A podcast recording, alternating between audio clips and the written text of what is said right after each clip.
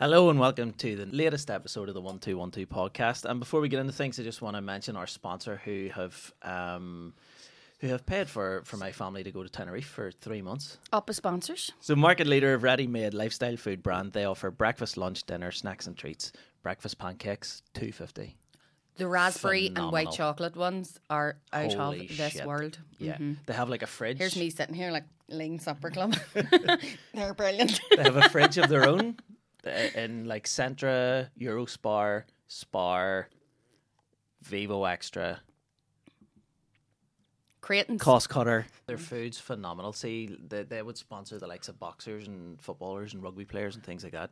M M A um, fighters, kind of people like me. So. People like you. So you don't have yeah, to yeah, prep. Yeah. It's all done for you. It's all done for you. All right. Stick mm-hmm. in the microwave. Athletes. Three or four minutes. Yeah. They, they sponsor athletes. Yeah. Oh, Never mind your brown rice much. and chicken. Get yourself a lean. They're they're really tasty. Yeah, they're unreal. Couples mm-hmm. package, right? Ten lunches, ten dinners, two packets of protein bombs, seventy quid. That's a fucking bargain.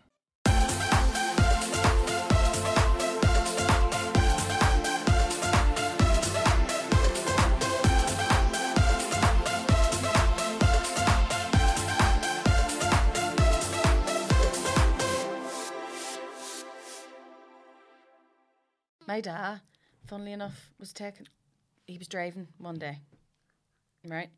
And he used to drive the big lorries, you know, the big lorries for the brewery.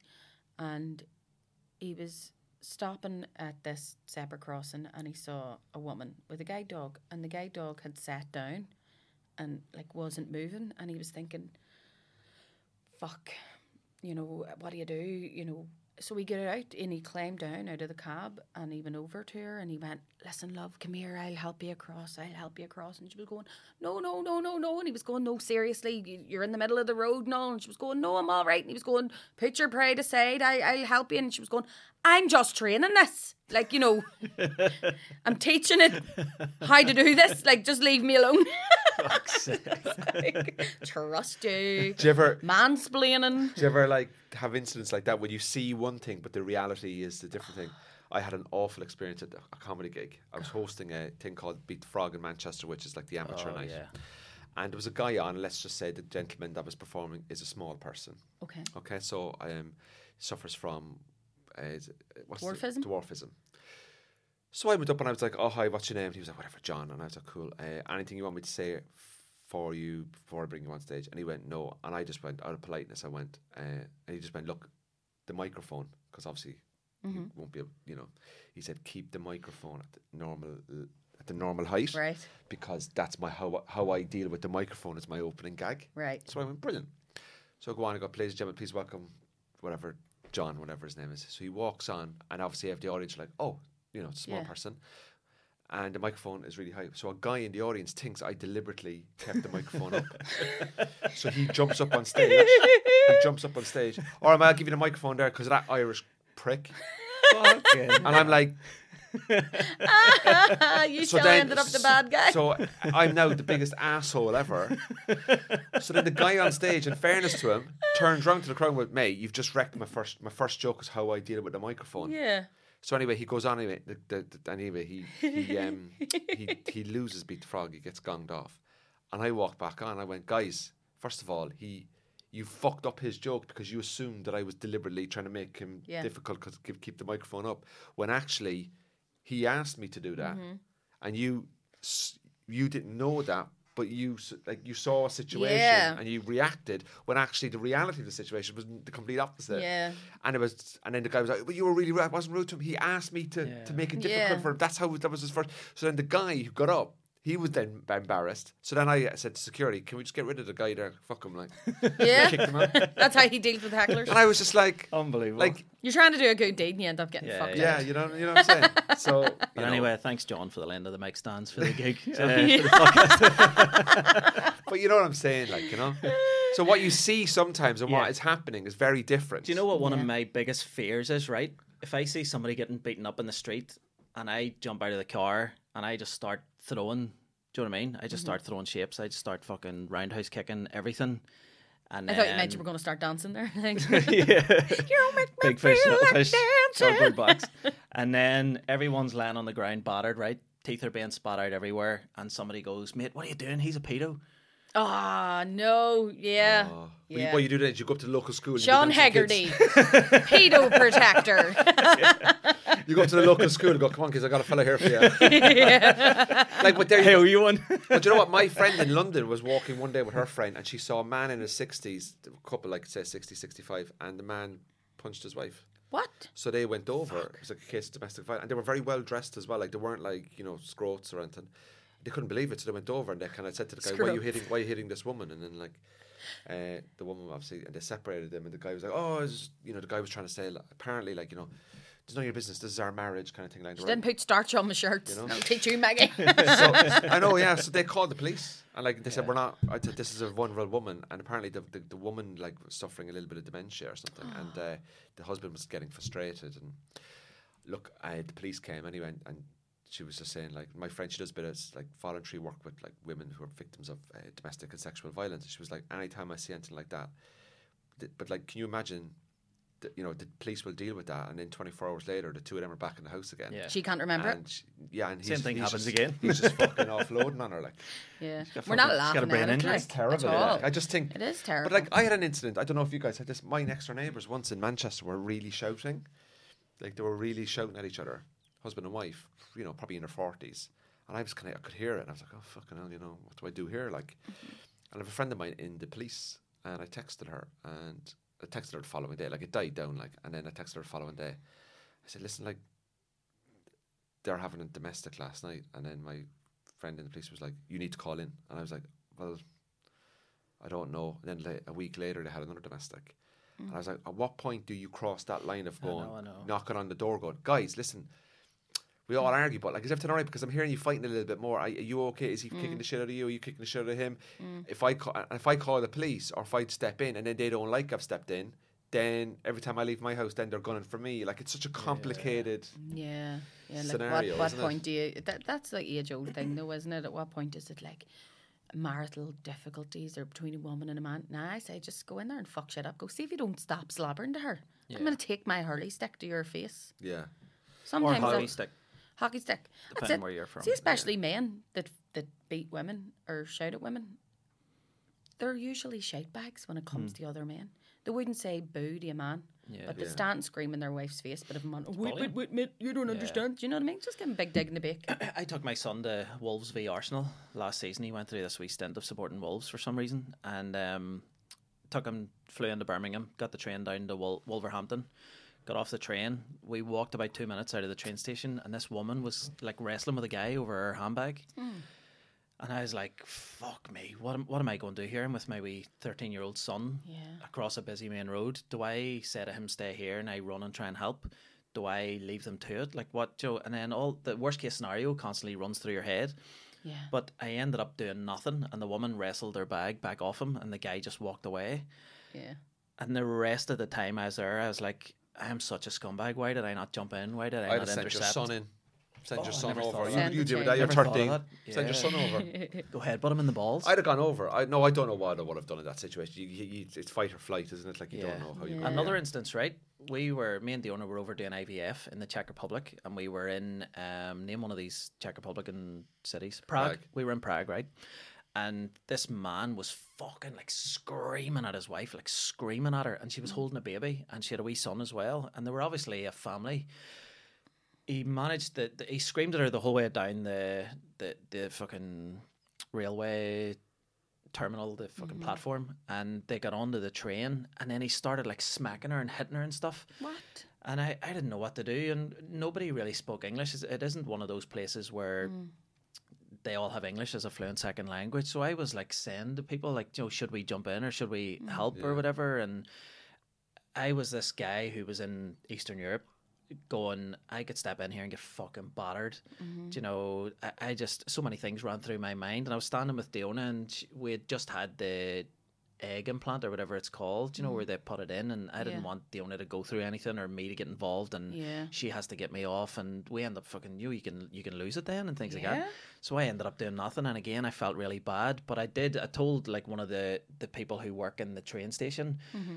but they almost just like stood and talked to someone in a different language, and then the train just took off, and I was uh-huh. like, fucking nothing was done. A lot of people would just yeah. be like, it's not our problem. I know. It's just a snapshot. It's horrible. Into it's horrible. It's very life. hard. It's a very difficult situation to yeah to, to to read and to be and to and to to, to, to step in. It's so yeah. I suppose difficult. For a man as well, you know, because you're then gearing up against another man. Does he have a weapon? Does he have? Exactly. At the same time, I'm kind of like, yes, I'm from West Belfast, and there comes something from that, from being a nosy bastard, mm. which is like, I can't, I have this thing where I can't stand and watch. Like, I've literally stopped my car before because I've seen kids fighting with one another. You know, when I see, if I think there's a kid being picked on, or mm. oh, those two kids are beating him up, I will stop my car in the middle of the road and get out and trail you apart. Do you mm. know what I mean? Or like, if I've seen a guy hitting a woman, which is, you know, has happened, I, I am the get involved type. But I suppose there is a difference there with being a woman as well. You know, yeah, yeah. there's mm. an aggression that can come from another man to a man, you know, and they could turn on you. Yeah. And there is a whole thing of self-preservation as well, especially if you're with your kid or your wife who's just had mm. I V F treatment. Yeah. You're kind of, you know, weighing it up going, well, That's how much it. difference am I going to make here, you know? Yeah. It's very complicated. And then you, you, you scroll through TikTok or Instagram, you see videos of public fights, you know, mm-hmm. and then the comments are, why didn't you step in? You first thing you did was take your camera out and you filmed. Yeah. yeah, it's very easy for you to say, why didn't you step in mm-hmm. when you're in another country, watch this video. Like, you it, you just don't know what like, could happen. Yeah, like, it's, you know, it's very difficult. A lot of those people have documented like, it, so essentially mm-hmm. they've done the best thing they can because it's given to it's the police. Evidence then. Yeah. yeah. Plus, yeah. and as well, what's the point in jumping in if it's not being filmed for TikTok? Do you know, why would you risk being the hero and when it's not you even could being get the filmed? Yeah. I mean, you, you could get, get the then again, I'm not gonna lie, I love seeing a good fight on the street on TikTok. You know, like oh, you know, yeah, yeah, Karen yeah. versus Karen, and you're like, yeah, it's brilliant. That. I live right, obviously, in a wee cul-de-sac type thing. There's only one way in and one way out. It's like the Hotel California, right? And my husband lo- loves to tell people the story of the time there was a fight in the street, and I went and got popcorn, but. In my defense, I didn't go and get the popcorn. I already had popcorn, right? And I was watching the T V in my bedroom, and I heard, "Hey, you fuck!" Sounds, you know, flock of seagulls. Fuck, fuck, fuck! And I went, "Oh, it's kicking off outside." So you're right, throwing bread. Aye, fuck, fuck. But I got my popcorn and I went up to the window and I couldn't see it properly. So naturally, I turned the lights off because it was dark and I wanted to get a good view of outside and. T- pulled back the blinds, and he came upstairs and was like, I can't fucking believe you're sitting at the window with fucking popcorn. He's, and I was like, I was already on my hand. And he's going, get away from the window. And I was like, what are you? No, but get away from Joe's the window. English. No, he's from Cork. yeah. That's her Cork yeah. accent. That's a shitty accent, an English accent. Yeah, I know, I'm a traitor. Whereabouts in England is I'm a from? Traitor. He's from London. Where did you Where did you meet him? I met him in, uh, you, do you work for the fucking P S N I? um, no. I work for D V L A. He's in the R A. I, he, uh, I, met him, I met him in London in a wee pub that my aunt worked in. And how does he like living over here? He really does like it. I actually talk about that a bit. He thinks that we're mad. Like, he talks about how whenever he came over, people were saying to him about um, now there's the U V F and there's the I R A and you have to watch for this and don't say that and don't go to a certain place. And he went, fuck that. Nobody want me about the women. He went, you're fucking mad. He said the women over here terrify him. You know, if he goes into a house and a man's like, don't touch that, don't do this. He's an electrician. Could have fixed that light for you. We're Jimmy Carr, no problem. Yeah. But um, you'd have still been doing eight out of ten cats. You'd have still been doing eight out of ten cats if Mike Curtis had a been there. But Curtis, he said, like, what an English name. I know. Curtis. Curtis. Curtis. Oh, mate, how you doing? You all right? If I saw him in the, in the way, I'd be like, oh, you're all right, mate. Which barracks do you? Aye, well, this is it. Anybody would have thought he was a peeler because, you know, because of his accent. A peeler. What's a peeler? The Brits. The Brits. What? The, the walking trees. Did That's... you ever call them the walking trees? No. We used to call them that as kids because you used to look out the window and it'd be on all their army can gear I, and you go, oh, it's the walking trees. Can I say something? Uh, there's a barracks up the road there, mm-hmm. and every time I drive past it, there's a guy with a gun. Right. That they kind of do like they walk around, and every time I drive past, I get this massive urge just to do that. Yeah. oh, I, yeah, you do. I don't, obviously. Like you have to. You used to stand. I used to work um, in Portadown, and they would go by. Do you remember the Range Rovers? Whenever they would just all sit like that, mm. scope you out. And used to just see them going by, like in our street in Lenadown, they would come through about three times a day, and we there was this wall in the street that we would just naturally we'd be standing like playing cribby or whatever, and you'd be in the middle of your conversation, you would just drop, drop whatever it was you were holding and pick up a big halfer, and just fuck it at the Brits. What's a halfer? half rock, a rock, like. a rock big, half a right. brick. Now, it was nothing to do with, it was just something to do. It was fun. And not only were you not shouted at for throwing like stuff at a vehicle, you were actively encouraged, right? But then whenever we had thrown everything at them going through, you would lift your, your brick, your halfer, and then set it back on the wall and like rebuild the wall again. Do you know what I mean? That wall get taken down, put up more times than the Berlin. Well, taken down, the Berlin Wall was only taken down once. But we just used to fucking set them back and be like, right, now that's, that's it. That's how the Mourne Walls get started. And that's yeah. how we passed our days. That was just for the good crack. Fucking rocks at Brits. Yeah. Oh, well, they used to drive by like that, and you know that was just the norm. Like. We see now that I think about it, a lot of the things that we deemed as normal as kids just weren't normal. Like we were just used to having, Mister, let us look through your gun. Mm-hmm. Used to go, let us look through your gun, to let them look through the scope on your rifle. And my ma used to trail me in and go, you're not allowed to talk to them. And I used to go, why? It wasn't that she was, we weren't allowed to talk to them because they were British. We weren't allowed to talk to them because if anybody else was targeting them, like they they like children speaking to them because they wouldn't have been targeted by the yeah. I R A necessarily if there was a kid them talking to them. Children, when they're with when a kid. Children. So it used to be, don't be putting yourself in harm's way. No, no. Probably not. Right in if you've been touched up by a peeler. But no, it's just, yeah, the good old days. Mm. I miss it. I, I used do. to stand with a frozen bag of Brussels sprouts, just throwing them at them. Did you? Because they were like, they were like stones, they're hard. Uh, Did you actually do that? No. No, okay. No, I just... Fuck, I don't know what to believe here. Because like, I'm from Cork, and I, when I was growing up, I remember like someone that was really, really bad down Cork. I remember once I saw a guy um, shout at another guy. It was terrible. Like we were all... That was the worst thing that ever happened. Okay, shout? You got guns. What I'm trying to... Basically, what I'm trying to say is like, four hours down the road, our childhoods were completely different. Yeah, yeah. Really you were. Had guys with guns. I had like an argument on the streets. Yeah. But that's why I can't take anybody really seriously who wasn't near all of that that has an opinion on it. Oh, you know? Never have an opinion. It's like, on it, do you yeah. ever see the people that go, "I usins in the Black North and all, and yous are all mad bastards," and you're going, "You just, you know what I mean? You've no idea. You've no idea. Yeah. This was just the norm. Yous, yous weren't affected by it." I think Northern Ireland has the potential to forget about the South, forget about joining the South. And forget about the U K and just go again. Mm. And do tax-free Monaco. Mm. Fucking casinos. Make this place a tax haven. I thought we missed a trick whenever it came to legalising cannabis, right? You look at certain parts of America that have legalised it and the money that they're making yeah. flat out. Mm. If we did that, Belfast could be like Amsterdam. Well, it already... Kind of is, yeah. But legally, like Amsterdam, mm. people would be booking trips to Belfast to come and sit in a wee cafe. Do you know what I mean? And get all stoned and what? But what Not throw stones to? at the peelers, just get stoned. Yeah. You know, get stoned with the peelers. Get stoned with the peelers, yeah. And but what does it come down to? Is it money, tax? Is it? I don't know. But it's also, it's also uh, people are scared to legalise it. But they did it in New York. It's legalised mm. and have shops, right. and it's really safe. And when I was in New York recently, I uh, smoked a little bit of weed for the very first time, and I've not had it since. For the very first time? First time in my life, yeah. It was my birth, my fortieth birthday, and I went. I wanted to do. A, I wanted to do drug. How did you find it? I loved it. Did you? But I've not done it since, and I, I've no craving for it. It wasn't a gateway.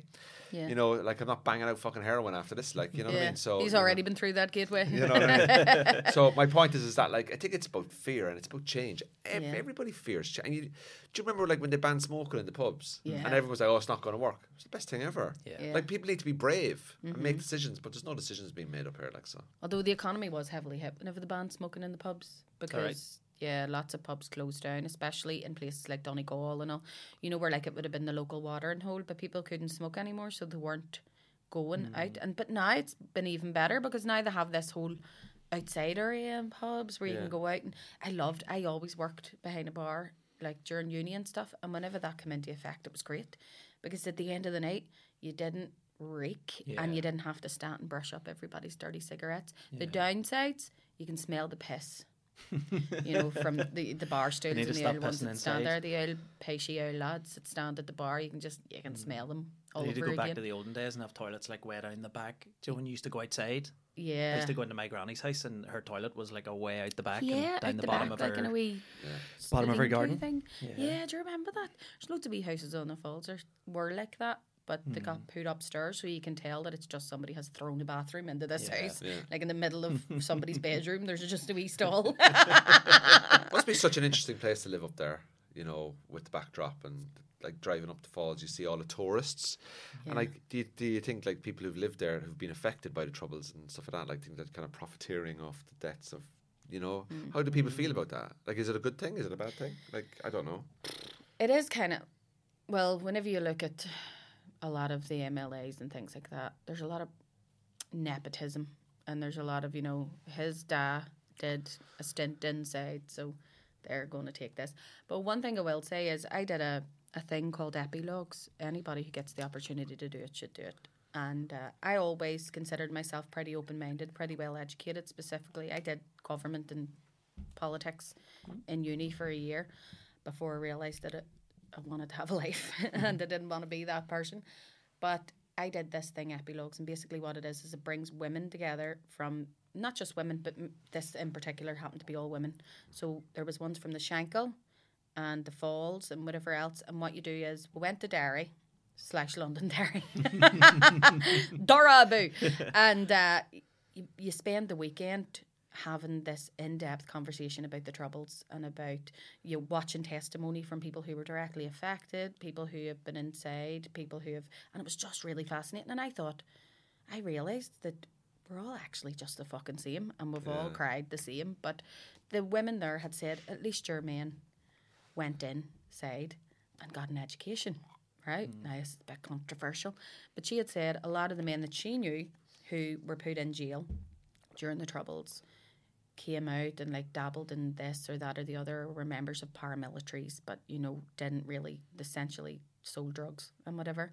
And she was like, well, you look at half of the people that are in the fucking I R A, most of the people that came out of the cash were like that, you know, because mm. they're all solicitors now, you know, and like went and got a career. I reckon if I was inside, I would want to sit and hit the books and go, right, I'm fucking going to use this time. But essentially, you know what I mean? Like, mm. I sometimes I think if just not paying the T V licence. Like the most people, there's people I know that have went to jail for not paying their T V licence, and I think that'd be fucking brilliant. Only a week away, just a week away from the kids, you know. First thing you get when you get to prison, T V. Yeah, get some time, you know, get, get a wee bit of time to myself. Like I turned around to my husband the other week and said, I'd love to have to go to the hospital for something. And he went, what? And I went, just like, you know, an appendix or something, you know, just... Let you, you want to get COVID now and stay in the room you know, for ten days, don't you? That's yeah, what you want. You know, yeah. just, you know, just something not major, but have a minor surgery where they give you good drugs and you just get to lie in bed and get away from your kids. That's why you don't have yeah. kids, because this is the kind of shit it drives you to. I want to have a minor operation so that I can get some time off. Do you remember it's the T V good. show The Royal Family? Where did you ever see it? Yeah, I loved it. Yeah. And your guy, is it Twiggy, who's sadly dead now? Yes. And he comes out of prison and stuff, and they were all, "Oh, how was your Christmas?" or whatever. And he goes, "Oh, it was brilliant." I don't get to see my son, but he was in prison too, so I actually got to spend all my time with him. Whereas he only ever sees him like every second Saturday for two hours or something. So he was fucking brilliant. Brilliant. And then he didn't have to pay for oil heating, he didn't have to pay mm-hmm. for gas and electricity and stuff. Whereas yeah. that's where we're going now. It's like, yeah. why wouldn't you commit a crime and go in exactly. and get a fucking PlayStation? Well, well someone... they say put old people in jails, because at least if an old, if an O A P, a pensioner, was in jail, they'd be getting twenty-four hour surveillance, yeah. they'd be they'd getting be fed after. and looked after, mm. and instead of left in some old people's home, you know. Yeah, it's true. It's very sad. It's yeah. desperate. That's one of my biggest fears. What? Getting to that age. I was saying to my best mate the other day, we have a pact. See, if our husbands die, we're going to live together, right? Anything goes wrong, we're just going to live together and be those wee people. Do you know what I mean? We old people. Hmm. Because my biggest fear is whenever you get to that age, you know, where nobody gives a fuck about anything you say anymore. Like your granny could be, you bring her into the wedding and all, and you're like, there's granny, and everybody stands and waves at her like she's a wee holy relic, and then they're all, put her in the corner, they're out of the way and give her tea and a bun. She stinks a piss. There's your granny over in the corner, do you know what I mean? And she could be saying something like, I'm having a heart attack, and you just go, what's that? Ah, guy. Yeah, yeah, granny. granny. I really need to go to the doctor. Nah, she's a gag, isn't she? Like, I'm dreading that. To that point where you don't get listen. Nobody listens to me anyway. But Pardon? to the point, yeah, bastard. Hey, hey, Andrew, uh, don't you Andrew, dare bump that fist. Andrew, leave Andrew, him hanging. Leave Andrew. him hanging. Burn. Oh, under the table. You can take your pity bump. But uh, yeah, I just don't want to be. So I'm going to be like, you listen to me. Will you turn your hearing aid up whenever I have something to say? You know, I put this on one day and go like. Two people used to watch this podcast and listen to me. Me and him. But you know, do you know, I live alone on my own at the moment, and I worry that I could have like, you know, like a stroke on my own. Do you know what I mean? I know, and was that not yeah. the whole point? Do you watch Pornhub and you have a stroke on your own? Couple of strokes. yeah. Oh, you mean like your face will sag and yeah. all? And no, but like if I'm sitting at home one night and I, I wake up in the morning and I've had a heart attack and there's no one in the house. Do you know what I mean? Mm. You'll get one of them wee buttons. Hopefully the person, uh, hopefully the woman on Babe Station you're talking to can yeah. hear you in. Since when am I on Babe Station talking to women? He's a comedian, he doesn't have that kind of money. Fuck's sake.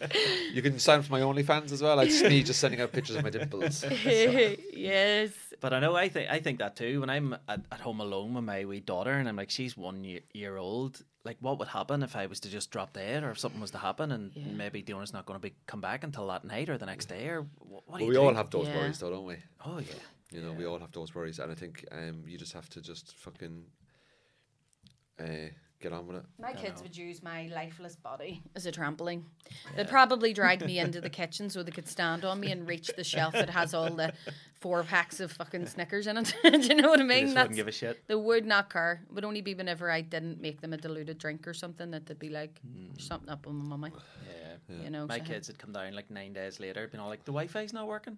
yeah. The bill hasn't been paid. The bill hasn't been paid. Yeah. You're lying there with fucking flies coming out of your nostrils. Daddy, just pushing me. Daddy.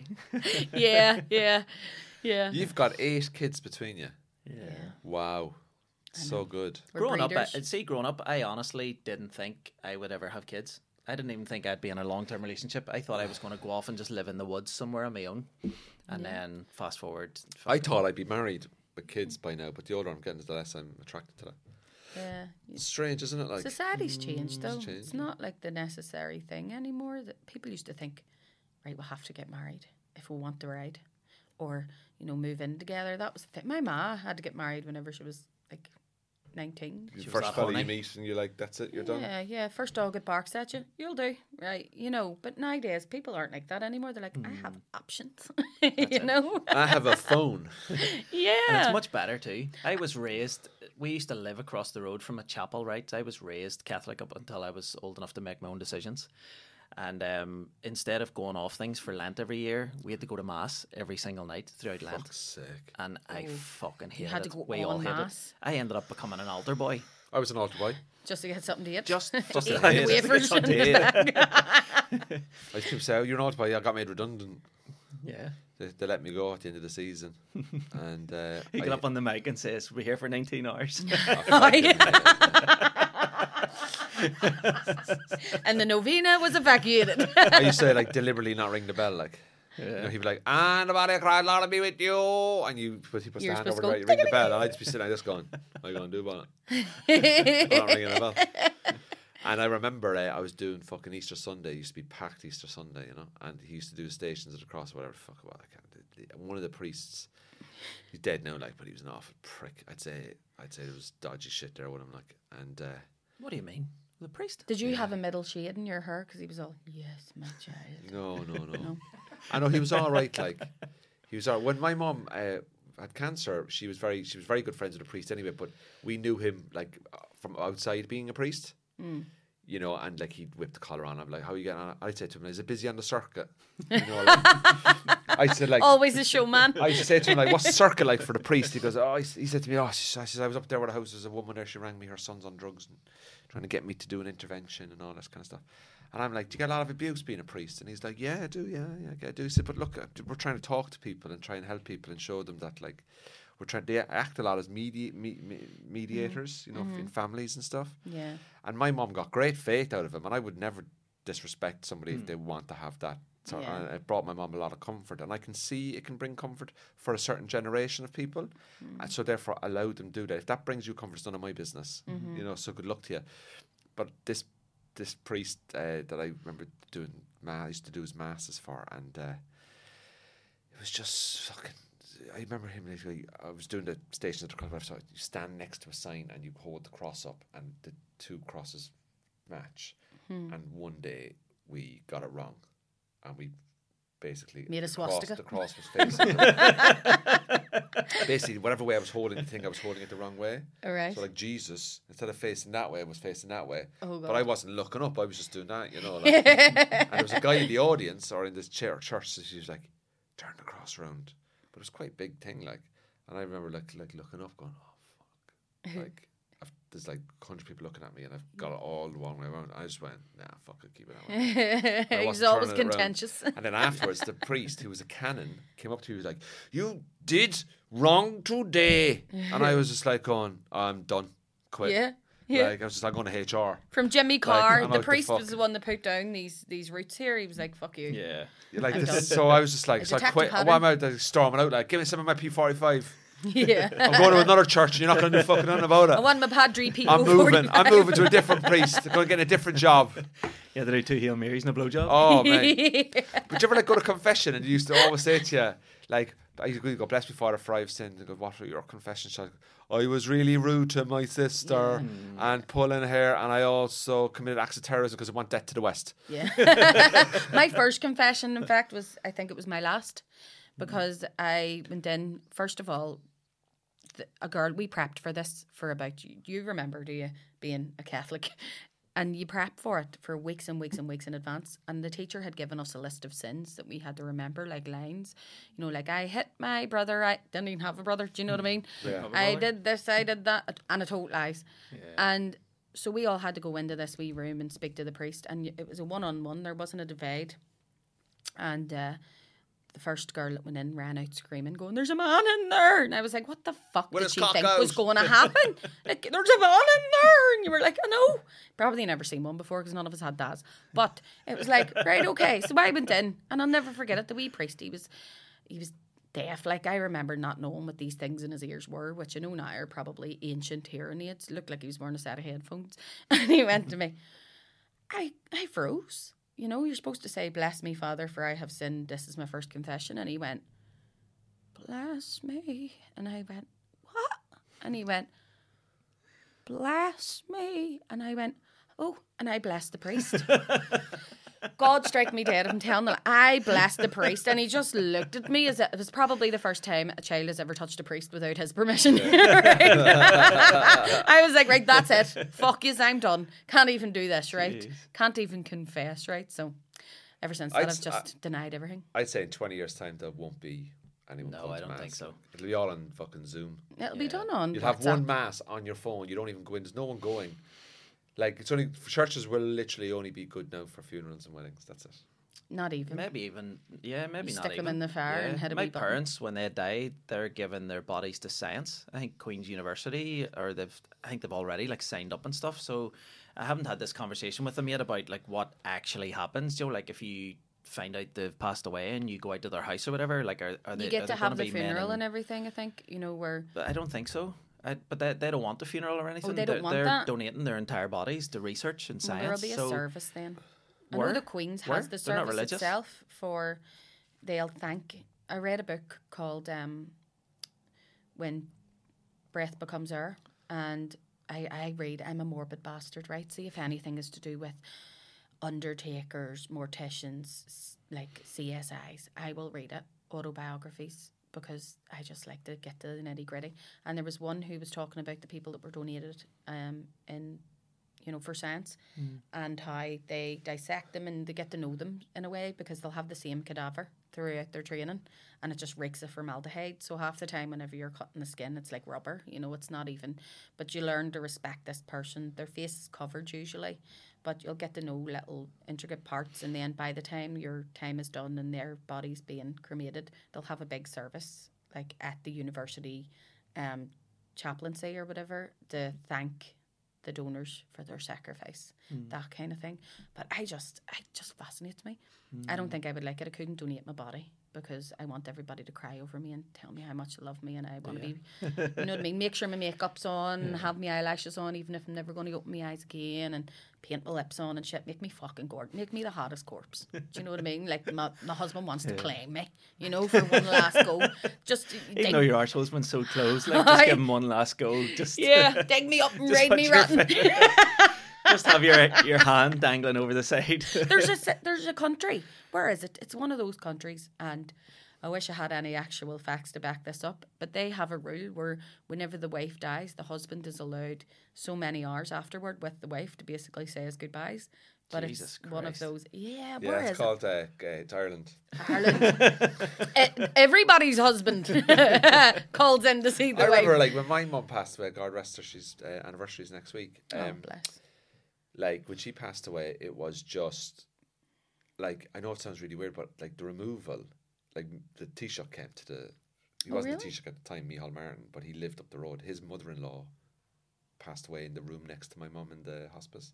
Mm. And so I was like, oh, I was like, you know, like, hiya. Wow. I'm still not voting for you. Was your ma in the R A? No. Like she was in the hospital.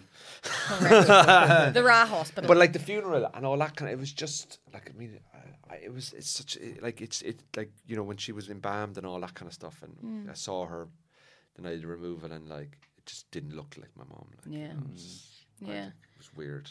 It is a strange. And it was a strange, it's a strange emotion because she wasn't suffering anymore, which was kind of, we knew it was happening. But then there's also a bit kind of like, fuck, you know, mm. I've took this, my, that's it now. I've no more, I've no mum anymore.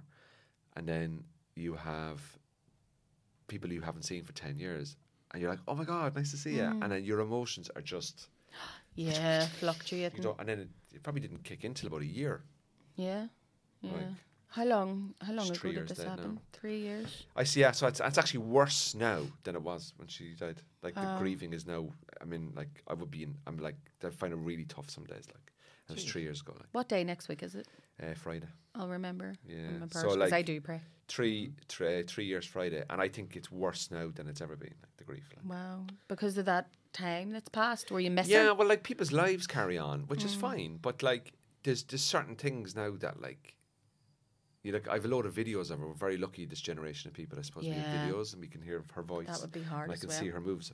I haven't looked at them for six months. I can't look at them. That would be hard. No. Like, just to see the movement, yeah, the way she'd walk or the way she talked, like, and stuff. So, I think I think the grief is actually probably the worst it's ever been now. Like, really? Yeah. But, like, that's part of the process. Like, I'm reading a book at the moment called How to Deal with Parent Loss. Yeah. And, uh, that's one of my biggest basically, fears. Basically, to just say to you, like, like, you're in hell and this is it. Yeah. You know, so. And you become very aware of your own mortality, I imagine. Um, yes and no, but also I feel like I've my, I used to describe this, I came up with this analogy for grief. You go to a friend's house for a barbecue and everyone's there and you're having a laugh and a joke and you're having a great time. Then at night time it just gets a bit cold, you know. So what mm-hmm. happens is the guy goes inside and he gets blankets and mm-hmm. everyone gets a blanket, but you don't. But you're still there, you're still present, you're still having fun, but yeah. there's just something missing all the time. Yeah. And that to me what that's to me what grief is. It's just like there's just something always missing. Yeah. So like my mum never saw me buy a house. She never saw me. She saw my sister have kids, she saw my brother have kids, she saw everyone else buy a house, but she never saw me buy a house. Mm. She never she's she, I'm the only one she won't see get married. Yeah. Mm. You know, that kind of stuff. So there's little things like that that like upset you. But uh, you then you think, oh my God, well I did get thirty-six years with my mum. Mm. Yeah. yeah. Some people don't even get that. Do you so, believe in like a spirituality? Do no. you not think that she's...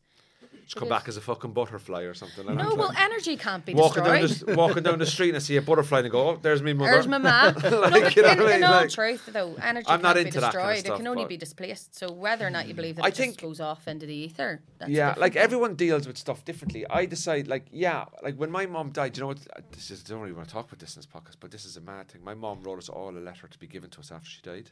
Mm. And my sister has her one up and she framed it. I'm going to frame my one. And uh, she was basically talking to me about my comedy, like, yeah, you know, she was like, oh, you're really funny and all this kind of stuff. And oh. uh, and then I was thinking to myself, like, everyone like reacts to grief or tragedy very differently. I decided that after my mum died, I wouldn't make a major decision in my life for twelve months. Yeah. Well, they say I didn't, you shouldn't I, I didn't want to be. I didn't want it to be an emotional decision. You just let yourself. I didn't want to get married. I didn't want to buy a house. Mm. Didn't want to do anything. I didn't want to like try and replace her with something. Mm-hmm. And then three, four, five years down the line, that's a massive mistake. Yeah. So I was just a bit like, I'm just going to stop and just live my life and just go. I'm not going to buy a car. I'm not going to do anything. Mm. And that's very healthy. That, I thought that was uh, that did me the world of good. That yeah. people just just you know, and then you know now it's kind of like.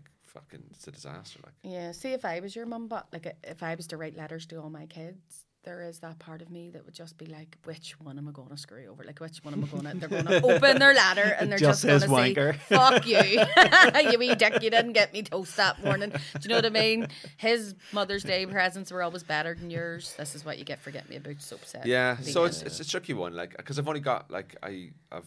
I have no relationship with my father, and neither do any of my other siblings, and mm. it's very complicated, but I've only got siblings, and like they've all got kids, and you like I go into my sister's house, my brother's house, like there's five people in that house, there's a big family there, there's mm. it's brilliant, mm. and I'm just a bit like, not that I'm missing out on it, but I'm also just a bit like, my biggest fear is doing something and knowing I shouldn't be doing it, mm. but doing it because I need something to be replaced, which is sometimes I can be quite hesitant to commit to something. Mm. Yeah. Do you know what I mean? Like so indecisive. There must be times like when you're when you're with Diona and you're with your husband that you're looking at each other and you're going, fuck off. Well, how do you overcome those so. thoughts though? No, I th- I think you just have to be honest with the person and mm-hmm. just find that balance and go, right, because like uh, there's times where I would go camping and stuff overnight, you know, and I would go up the moorns and I would mm-hmm. on your own. Of, no, with my brother usually, but I I, I want to go on my own, but I have this fear. There's a few things I want to do before I'm forty, and one of them is go camping alone mm. because I have this fear of just being by myself and feeling like I'm going to be kidnapped or taken or whatever, or yeah. adult-napped or whatever the fuck you call yeah. it. My mom always used to say, if anybody fucking takes you, they'll have you back in five minutes. I don't need to worry. You know, yeet through the window, have her back. I can't yeah. do that. No, Take I get what back. you mean, but I think whenever you know, you know. Funnily enough, me and my friend were speaking about this the other day. See, whenever you meet somebody, right, and you're in that wee first love thing, and you know, the honeymoon period where you're all, I love you and I love you, and you want to sort of be with each other all the time and speak to each other all the time, that's where both of you need to be fully invested, because if one of you is like that and the other one isn't, then that's just fucking craziness, yeah. you know? But I think a lot of people stay together now too for all the wrong reasons, because they have a mortgage and they have a house and mm. a car, and they're like, oh, how do we divide all this shit? And, yeah. you know, I get on well with her sister. Why, you know, it's going to be just too difficult and stuff. And that's, I think, what breeds misery. And mm. that's, you know, yeah. I, I don't want to get into it too much either, like you were saying, but when I was miserable in my first, like, marriage, mm. I I didn't want to... my kids to see the wrong version of me. Do you know what I mean? Mm. So I think now they see the, the good things in me and the good things that I bring to a relationship and the good things that I bring to being a father. And that's through me being happy myself. Whereas mm-hmm. a lot of people I feel who argue and fight and bicker and fall out and get drunk and do whatever they do in these toxic relationships, the kids are seeing that, and mm-hmm. you're breeding kids who are going to go up and they're going to emulate, because yeah. the first... The, everyone's first inspiration is a parent. Then, yeah, no? Of course, yeah. That's why kids grow up and the, the fellas beat their wives, because they've seen their dad do it their whole mm-hmm. life, you know. Mm-hmm. So you're going to go two ways. You're either going to rebel and go, fuck, I'm going to make sure my kids never do this, or I, yeah. I'm going to make sure I'm a role model to my kids, mm-hmm. or you're going to continue the cycle. Yeah. Like it's like they say about the alcoholics, two children. One says, you know, I've never drank in my life, because my mother was an alcoholic, and the other one will say, I'm an alcoholic because my mother was an alcoholic. Mm. But essentially, you just don't want them to even know that. You just yeah. want to give your yeah. kids a wee bit of a better life. Yeah. And like, you're a very good dad had. now since you've got access back. Yeah. yeah. yeah. Now that twenty minutes a month. How hard can it be? Supervised by a social worker through a glass screen. Hello, son. Yeah. Hello, son. Yeah, Midnight Express. I love you. I love. It's the system. Yeah. The system's done this, not me. The system. It's the government. Government took my babies. I know. No, I love kids, but I couldn't need a whole one. I do. I I always knew that I wanted to be a mother, mm-hmm. though. I always did know. I'm terrified that one of it. day. Terrified about being a mother. You know, mother. Of being a mother. Just having a kid. It's just that constant, like, you're looking at it going, oh. Every day. Hmm. But see, whenever they're wee babies, you look at them and go, ah, it's cute and all, it's a wee baby. But you think you love them, and then they get a personality and you go, I didn't hmm. even think I could love you anymore, but you've just done something. The hardest part about being a parent is whenever your kids do something wrong, but it's fucking funny. Yeah. And you're trying to, like my youngest, not youngest, sorry, that would be really young. My four-year-old is doing this thing where, daddy finger, daddy finger, right? And... the school had to tell me he was given the middle finger. Now, in all fairness, he probably learned it here. and uh, I had a word with him and I said, were you given the middle finger in school? And he said, Mummy, I was just doing daddy finger. And I'm looking at him going, he thinks I come up blagging in a bubble. You know, I know what you're doing, but he's all, but I'm secretly proud of him because yeah. I'm like, he's already finding loopholes in the law. yeah. You know, you're like, okay. But that wee finger's adorable because yeah. it's so tiny as well. And sometimes whenever I'm racing his dad on the road, don't do that really, um, but whenever I'm overtaking his dad, I go... safely. Go, go, go, go, go. And he'll just go... right, and stick his finger up to the window, and I'm just like, that's the best flipping of the bird I, I love. I, ever I, seen. I, I teach my nephew swear words just for just to annoy. I, we teach our like. daughter. Our daughter says, "Oh shit." Yeah, she's one like. Yeah. Love it. I don't know where this came from, but my kid said "fuck" before, right? I've no fucking idea where he learned it. But what happened was he was holding an ice cream, and he was looking at it, and you know, whenever you just watch them, and it's like, you know, it's just all unfold clusterfuck of like shit that happens to them, and they just deal with it. Mm. And his wee ice cream rolled off the top of the cone, and he just went, "Oh fuck!" And I went. I mean, that was well timed. That was a real oh fuck moment. So, you know, yeah. I'm not yeah, going to shout at him for yeah, it. Yeah, yeah. That's you know, it. I would have said that myself. Fair play to you, mate, but don't you dare. And then you have to be two-faced, you know, and tell mm. them off. That's really naughty, and don't fucking say that. That's awful bad language, you know. But, but it's they're societal, aren't they? Those things. It's like yeah. I think being comedians too, we almost have this freeness about ourselves, mm-hmm. and sometimes you have to go. Is that acceptable in yeah. modern society? Sean's face the other night. They walked in. We were all sitting in the green room at this gig, and one of the guys walked in and went, "Right, so uh, we'll have to keep it clean tonight. There's no swearing." And both Sean and I looked at each other like, "Did you know this?" No, it was me that said it. What are we going? Was it you? Yeah, it was me. Oh no, that well said then it was me and David that looked at each yeah, other. We were all sitting there. We were like, uh, "What the hell's going on?" Laughs. Here? Yes, the East laughs. Yeah, it was David, fucking David Doherty Jeb. I was yeah. like, did and you I know says this? I would have said no. Clean sets tonight. And they were all, what the fuck? And I goes, yeah, nobody's allowed to swear. And they were like, why? And I was like, that's just what I was told. Nobody's allowed to swear. And they were all like, I can't believe this. This is, what am I going to do? I can't yeah. go on and on. My set like, was me, just like, I went from a fifteen-minute set to a two-minute set right there. It was like, good evening, sorry. Good night. Yeah. yeah, that'll be all for tonight. yeah, times. Woeful. But that's it. We do. I kind of think that... You're getting, I mean, you're getting attacked on Facebook because it's saying that teachers are like... I'm not getting attacked, like, really. Well, not attacked, but, you know, I know even They're the language... They're lazy. Even the, lazy even I don't the even language... Reply. I don't even look at them, really. We're using reply. Around people making comments. It's like, I was attacked. You're like, mm. no, you were just spoke to, well, typed at. Mm. But I think of comedians as kind of defenders of freedom of the speech. The free world. You know, we, we're like social it, commentators. We get to turn around and go... He's a dick, she's a dick. It's okay. I've completely abandoned all hope of ever having a normal job, so I don't need to go to a job interview. Yeah. Um, so I can say whatever the fuck I want. Yeah. You know, and you get to go. There is a great freedom that comes with that. There is, yeah. yeah. And also I mean, a great responsibility. There's a great responsibility. With but there's people out there that use that freedom. There's a consequence to speech as well, and I think there's like fine line. Like I, in my comedy, I would never ever write a joke about something I've never experienced hmm. or, or witnessed. But you have sex jokes. Very good. Oh, babe. Yeah. Can you ask the owner to stop messaging me? She thought you never read messages. so, uh, so I don't do any. You know, there's people out there that deliberately look to go viral for, you know, a gender joke. Yeah. And I go, that's not. I won't do that because it's uh, to me, it's like, oh, people are. I'm not going to get involved in that situation because I don't know enough about it, and I don't mm. want to know anything about it. I don't need. I, t- I know too much about too little. And I don't need any more. I don't need to know about, oh, there's a fucking issue with the Irish rugby team at the moment about women and who are in pre or post transformation. Mm. And I went, I don't, I don't, I'm not, I'm not, I don't care. That's really refreshing though to hear somebody go, I don't know enough about that. They yeah. actually have an opinion. Should be said more. You know, I don't care if you should. Want to identify as a fucking cappuccino. Good luck to you. Yeah, yeah. like yeah. I don't, I don't. Thanks care. Thanks a latte. it's like it's like it's like somebody goes, how would you feel about like a, a man who identifies as a woman going into a female public toilet? And I went, I couldn't give a fuck. Yeah, I couldn't care. Did they wash their hands after? Because I mean, that's, I don't care. That's the main thing. That's the how would you thing. Feel? I don't care. It, it, what are the chances of that happening? Zero point zero zero one. There's literally, know. You know, so I don't care. Yeah, you know, it don't doesn't bother me. Good luck to you. Be whatever you want to be. Thank you and good night. I've g- been. What gigs have you got coming up? I. Uh, you're doing my gig in the Moy. I'm doing your gig in the Moy. I've done it. I've seventh done, of October. October. I've done it. I've Colin done Murphy. It. Is it good? Oh, it's great, isn't it? Tough. He is does it? This weird He's thing. He's freaking me out. He's psyching me out. It's full of people. It's full of people. T M P, too he, many people. He does this weird thing where he goes, text me like two minutes before I'm about to go on, and then he just fucking doesn't come near the venue. Really? Aye. Oh, do you get like that? Yeah. Did I give away one of your secrets, sir, or what? What you look mean? Like you're going to knife me. What do you mean?